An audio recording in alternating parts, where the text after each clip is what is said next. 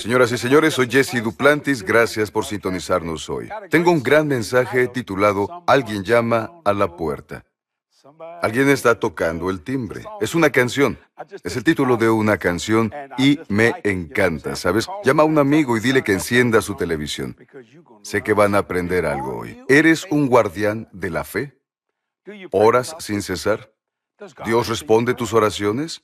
Muchas cosas sucederán en este mensaje hoy. Alguien llama a la puerta, sé que lo disfrutarás. Serás bendecido y recibirás conocimiento revelado sobre qué, cuándo, dónde y cómo hacerlo. Veamos la primera parte de Alguien llama a la puerta. Mira esto. Ahora acompáñame al libro de Hechos capítulo 12. Hechos capítulo 12. Diré el título del mensaje en un momento, pero antes quiero leer un poco de escritura. Serás bendecido. Leeré el capítulo 12, versículo 1 de Hechos. Me gusta esta versión de la Biblia. Disfruto caminar por las páginas de la Santa Escritura. Me bendice, me ministra, es como revivir esos momentos. Hechos 12, versículo 1. Entonces, por aquel tiempo, el rey Herodes echó mano de algunos de la iglesia para maltratarlos, y a Jacob, el hermano de Juan, lo hizo matar a espada.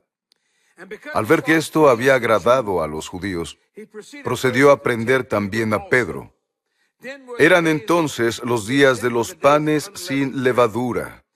Cuando le tomó preso, le puso en la cárcel. Escucha, entregándole a la custodia de cuatro escuadras.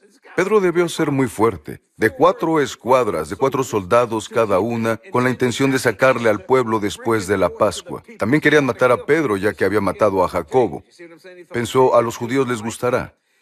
Así que Pedro estaba bajo guardia en la cárcel, pero la iglesia sin cesar, por favor subraya esto en tu Biblia, es muy importante, volveremos ahí, pero la iglesia sin cesar hacía oración a Dios por él. Cuando Herodes iba a sacarlo, aquella misma noche, Pedro estaba durmiendo entre dos soldados. No solo lo encerraron en la cárcel, sino que pusieron soldados con él atado con dos cadenas, no solo una, sino dos.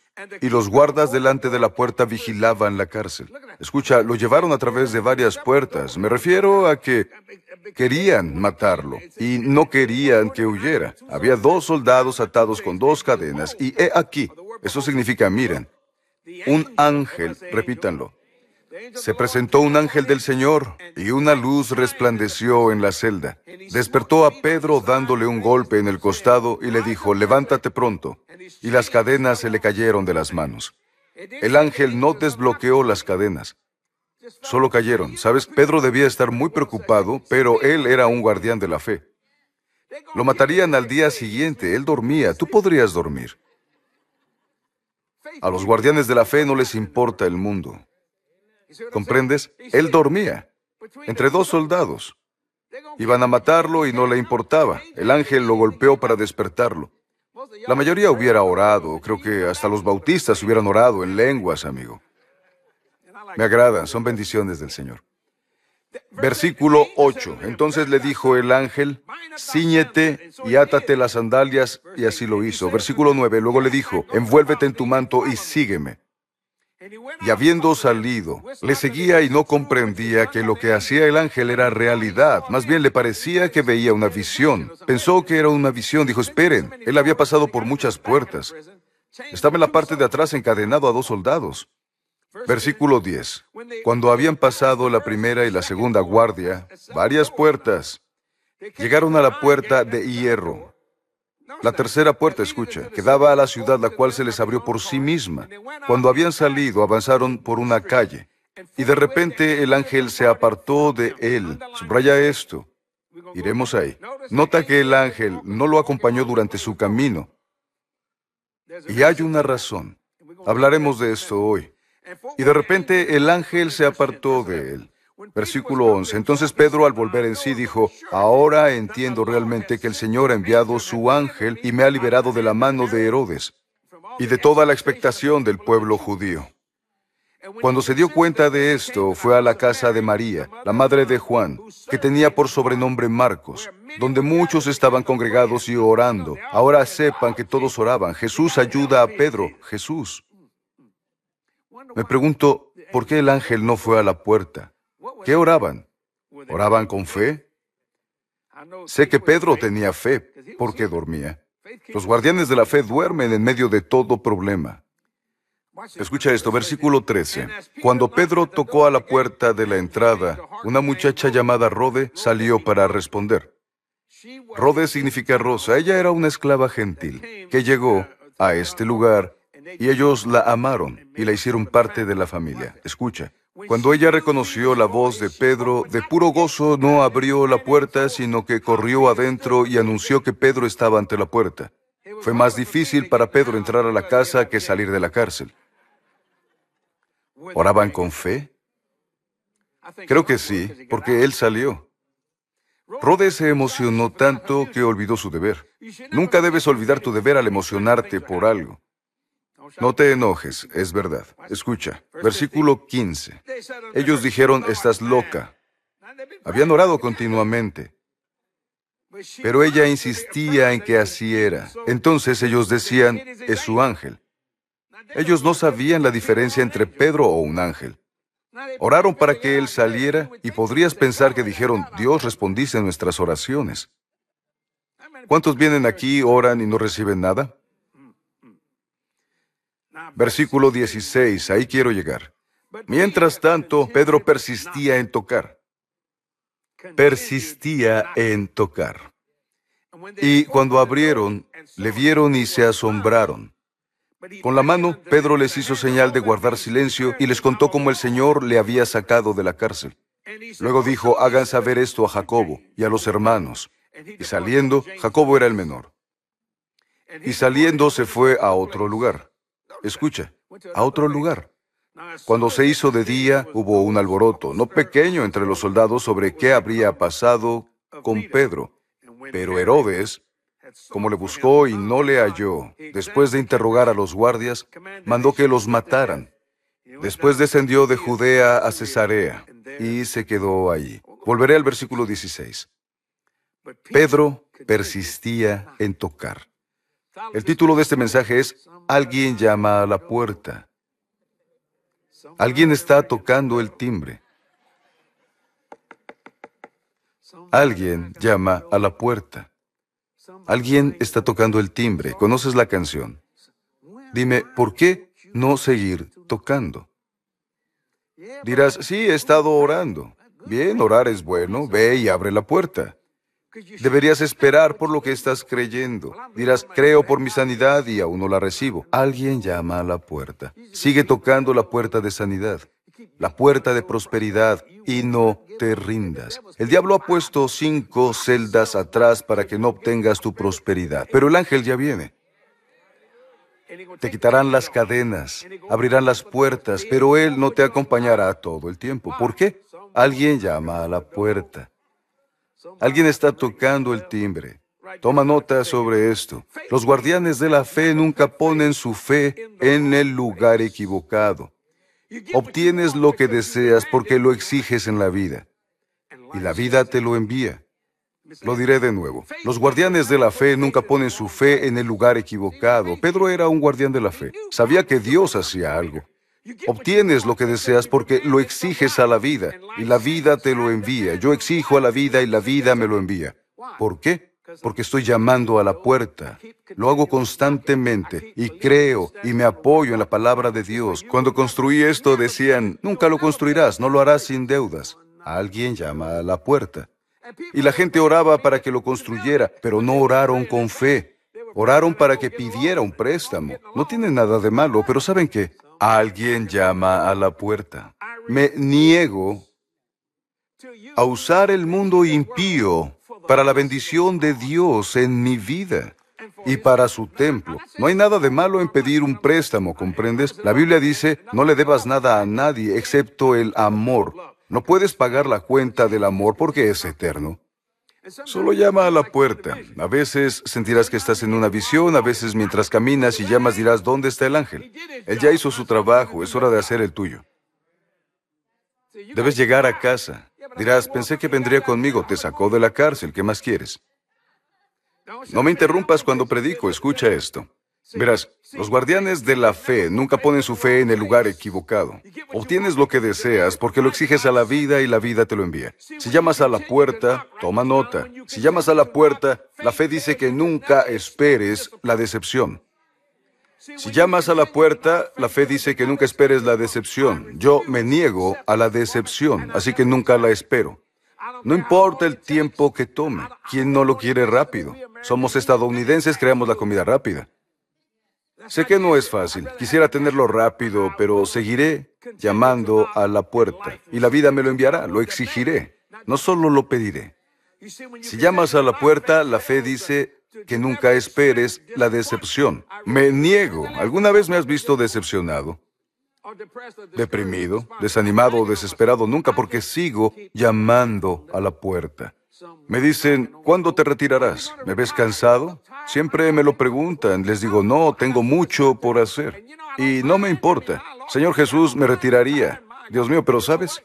Cada vez que paro e intento descansar 30 segundos, Dios me da otro proyecto. ¿Por qué? Porque sigo llamando a la puerta. Crezco a diario, no solo los domingos. ¿Por qué? Porque he sido liberado. Me quitaron las cadenas de la vida. Se abrieron las puertas de la prisión, del pecado que me mantenía esclavo y el ángel caminó conmigo, pero me dejó caminar el resto por mí mismo. ¿Comprendes?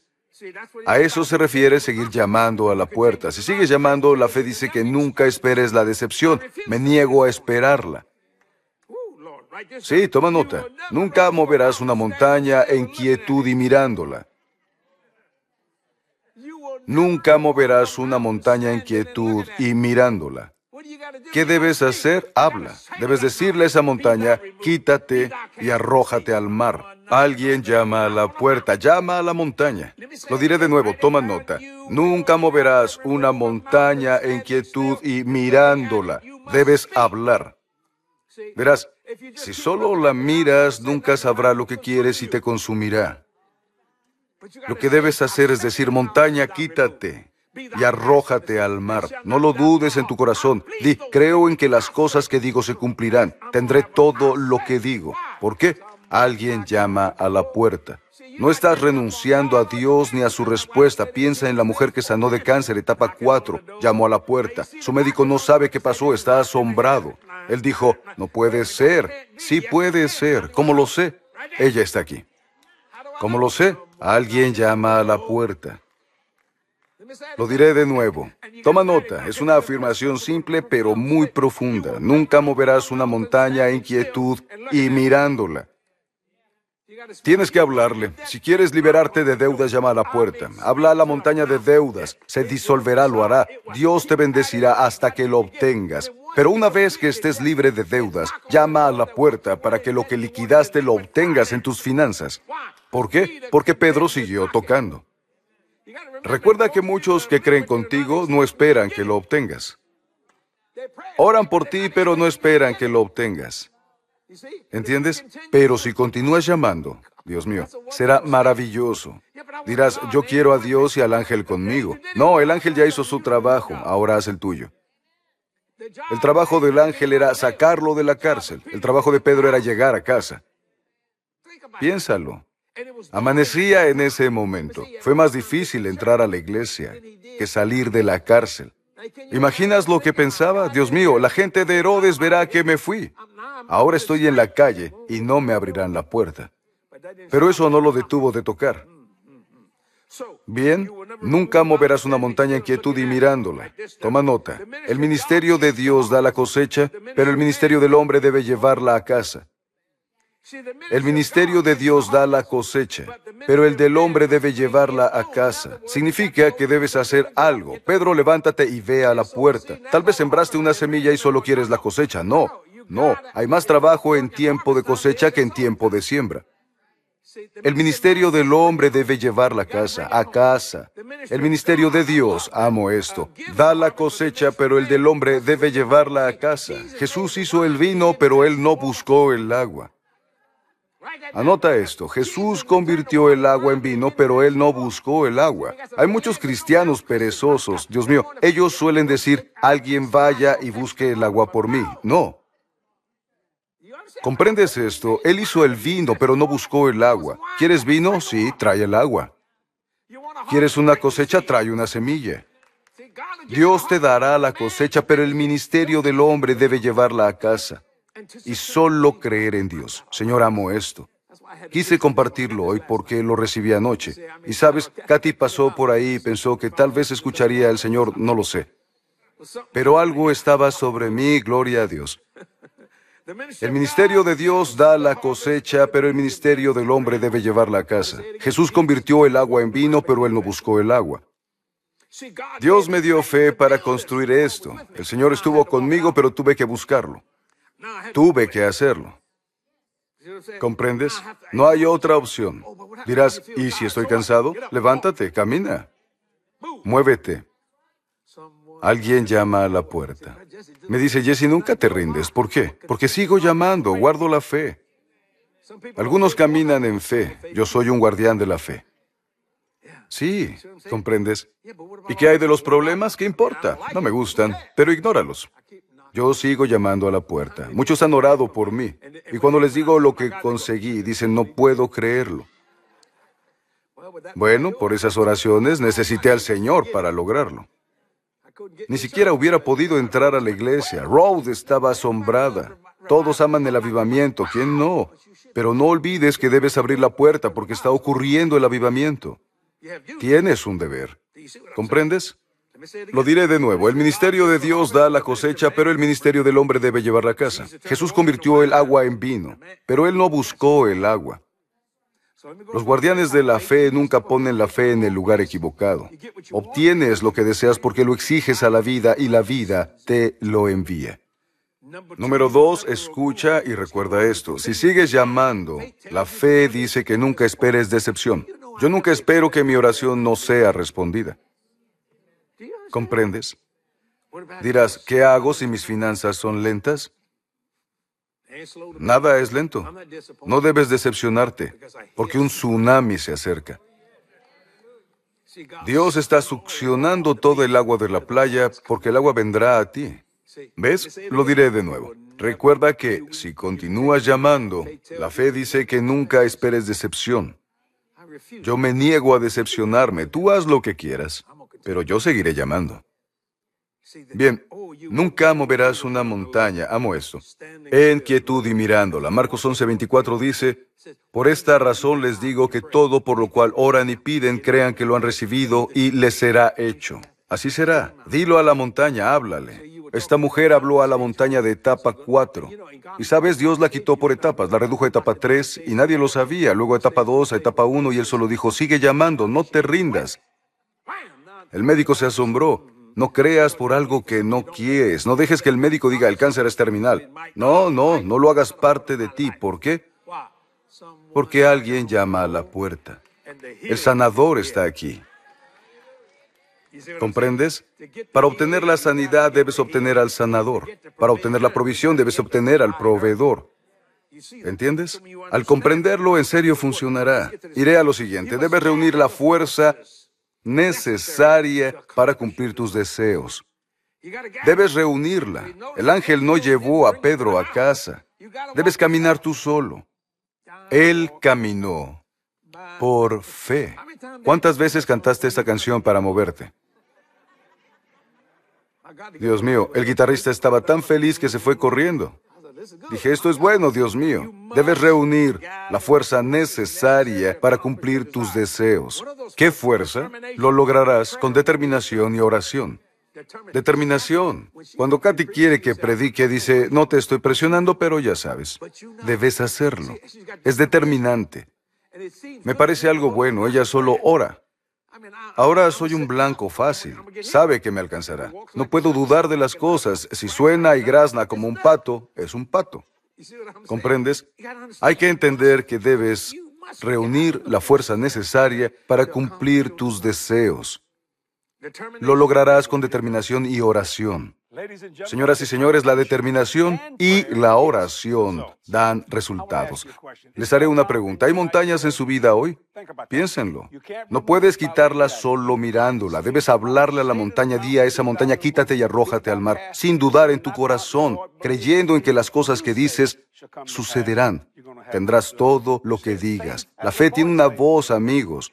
La fe hablará a toda situación imposible, la eliminará del camino o la hará posible, pero no puedes quitar una montaña solo mirándola. La iglesia te ha convertido en un escalador y no en un disolvedor de montañas, pero Dios dijo, dile a la montaña. Me encanta. Comienzo a predicar, no puedo evitarlo. Quiero responder la pregunta de una mujer llamada Kathleen. Ella dice, Jesse, Gracias por enseñarme la palabra y hacerla viva en la forma en que lo haces. Gracias, Kathleen. Tu pasión es contagiosa. Quiero preguntarte, ¿recuerdas el primer versículo que saltó de la página para ti después de nacer de nuevo? Si es así, ¿cuál fue? Salmo 107, versículo 2, Kathleen. Díganlo los redimidos del Señor, los que ha redimido del poder del enemigo. Esto sigue resonando en mí como un disparo. Y ese versículo se incluyó en la palabra antes de que Jesús muriera, resucitara y ascendiera, antes de la redención y de que Él ascendiera, ¿entiendes? Salmo 107, versículo 2, díganlo los redimidos del Señor, los que ha redimido del poder del enemigo. Cuando la mano del enemigo trata de tomarme, digo, no, no, no, persona equivocada, hombre equivocado, te equivocaste, porque he sido redimido. ¿Comprendes? Me mantengo firme en la palabra y la creo tal como escuchaste hoy. Alguien llama a la puerta. Pedro siguió llamando, solo sigue llamando. Ahora, escucha, cualquiera puede renunciar. No se necesita mucho para fracasar. Solo ser perezoso y rendirse. Pero se necesita determinación para levantarse, animarse y caminar. Gloria a Dios, de eso se trata. Estoy predicando de nuevo. No te muevas, te mostraré algunas cosas que están sucediendo hoy en el ministerio. Yo regresaré para darte una palabra. Espero que estés disfrutando este día. Toma notas. Mira esto ahora. ¿Sabías que los ángeles son reales? Y muchos de ellos están hoy aquí. La palabra de Dios está llena de experiencias sobrenaturales de personas como tú y como yo. Mi nuevo libro, La Ayuda Oculta, comparto algunas historias bíblicas y algunas de mis experiencias personales con seres angelicales. Recuerda que este mundo no es todo lo que hay en él. Tú eres único en la creación de Dios y la ayuda oculta siempre estará disponible. Ordena tu copia este día en jdm.org.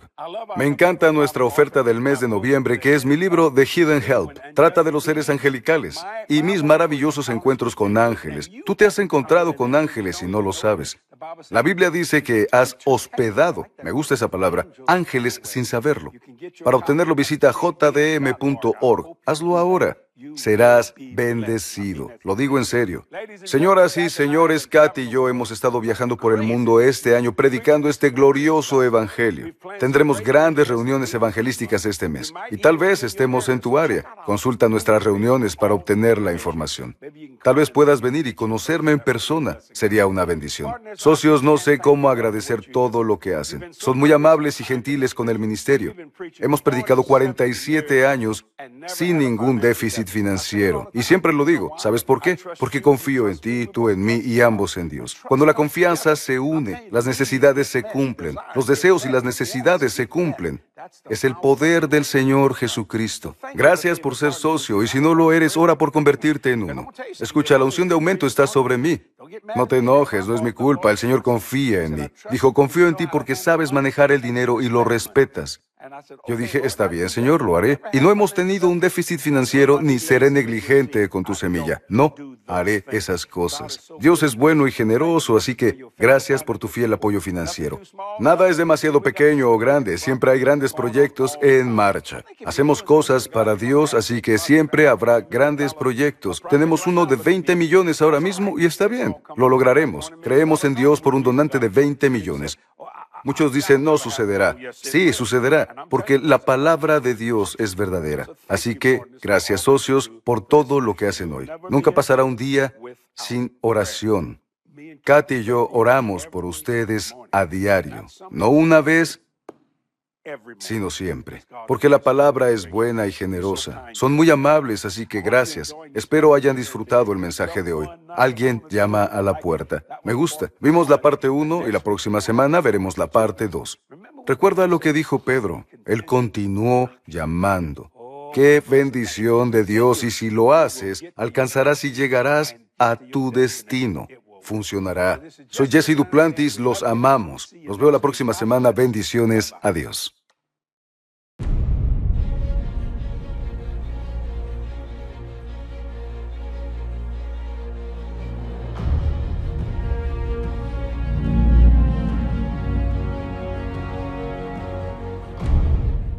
Hoy la gente busca un sentido, un propósito, paz y autenticidad.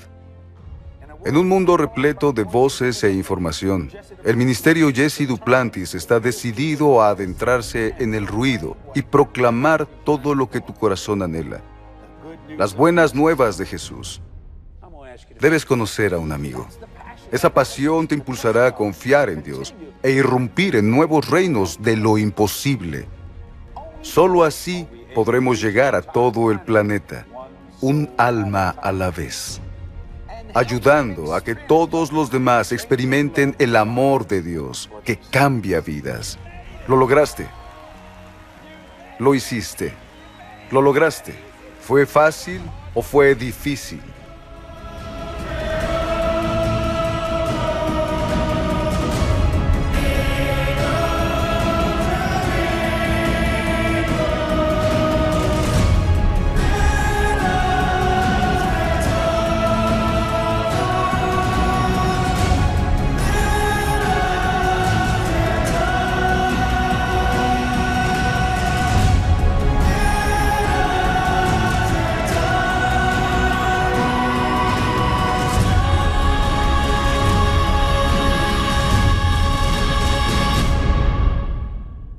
No conoces a Jesús, ¿me darías el honor de caminar al trono de Dios contigo?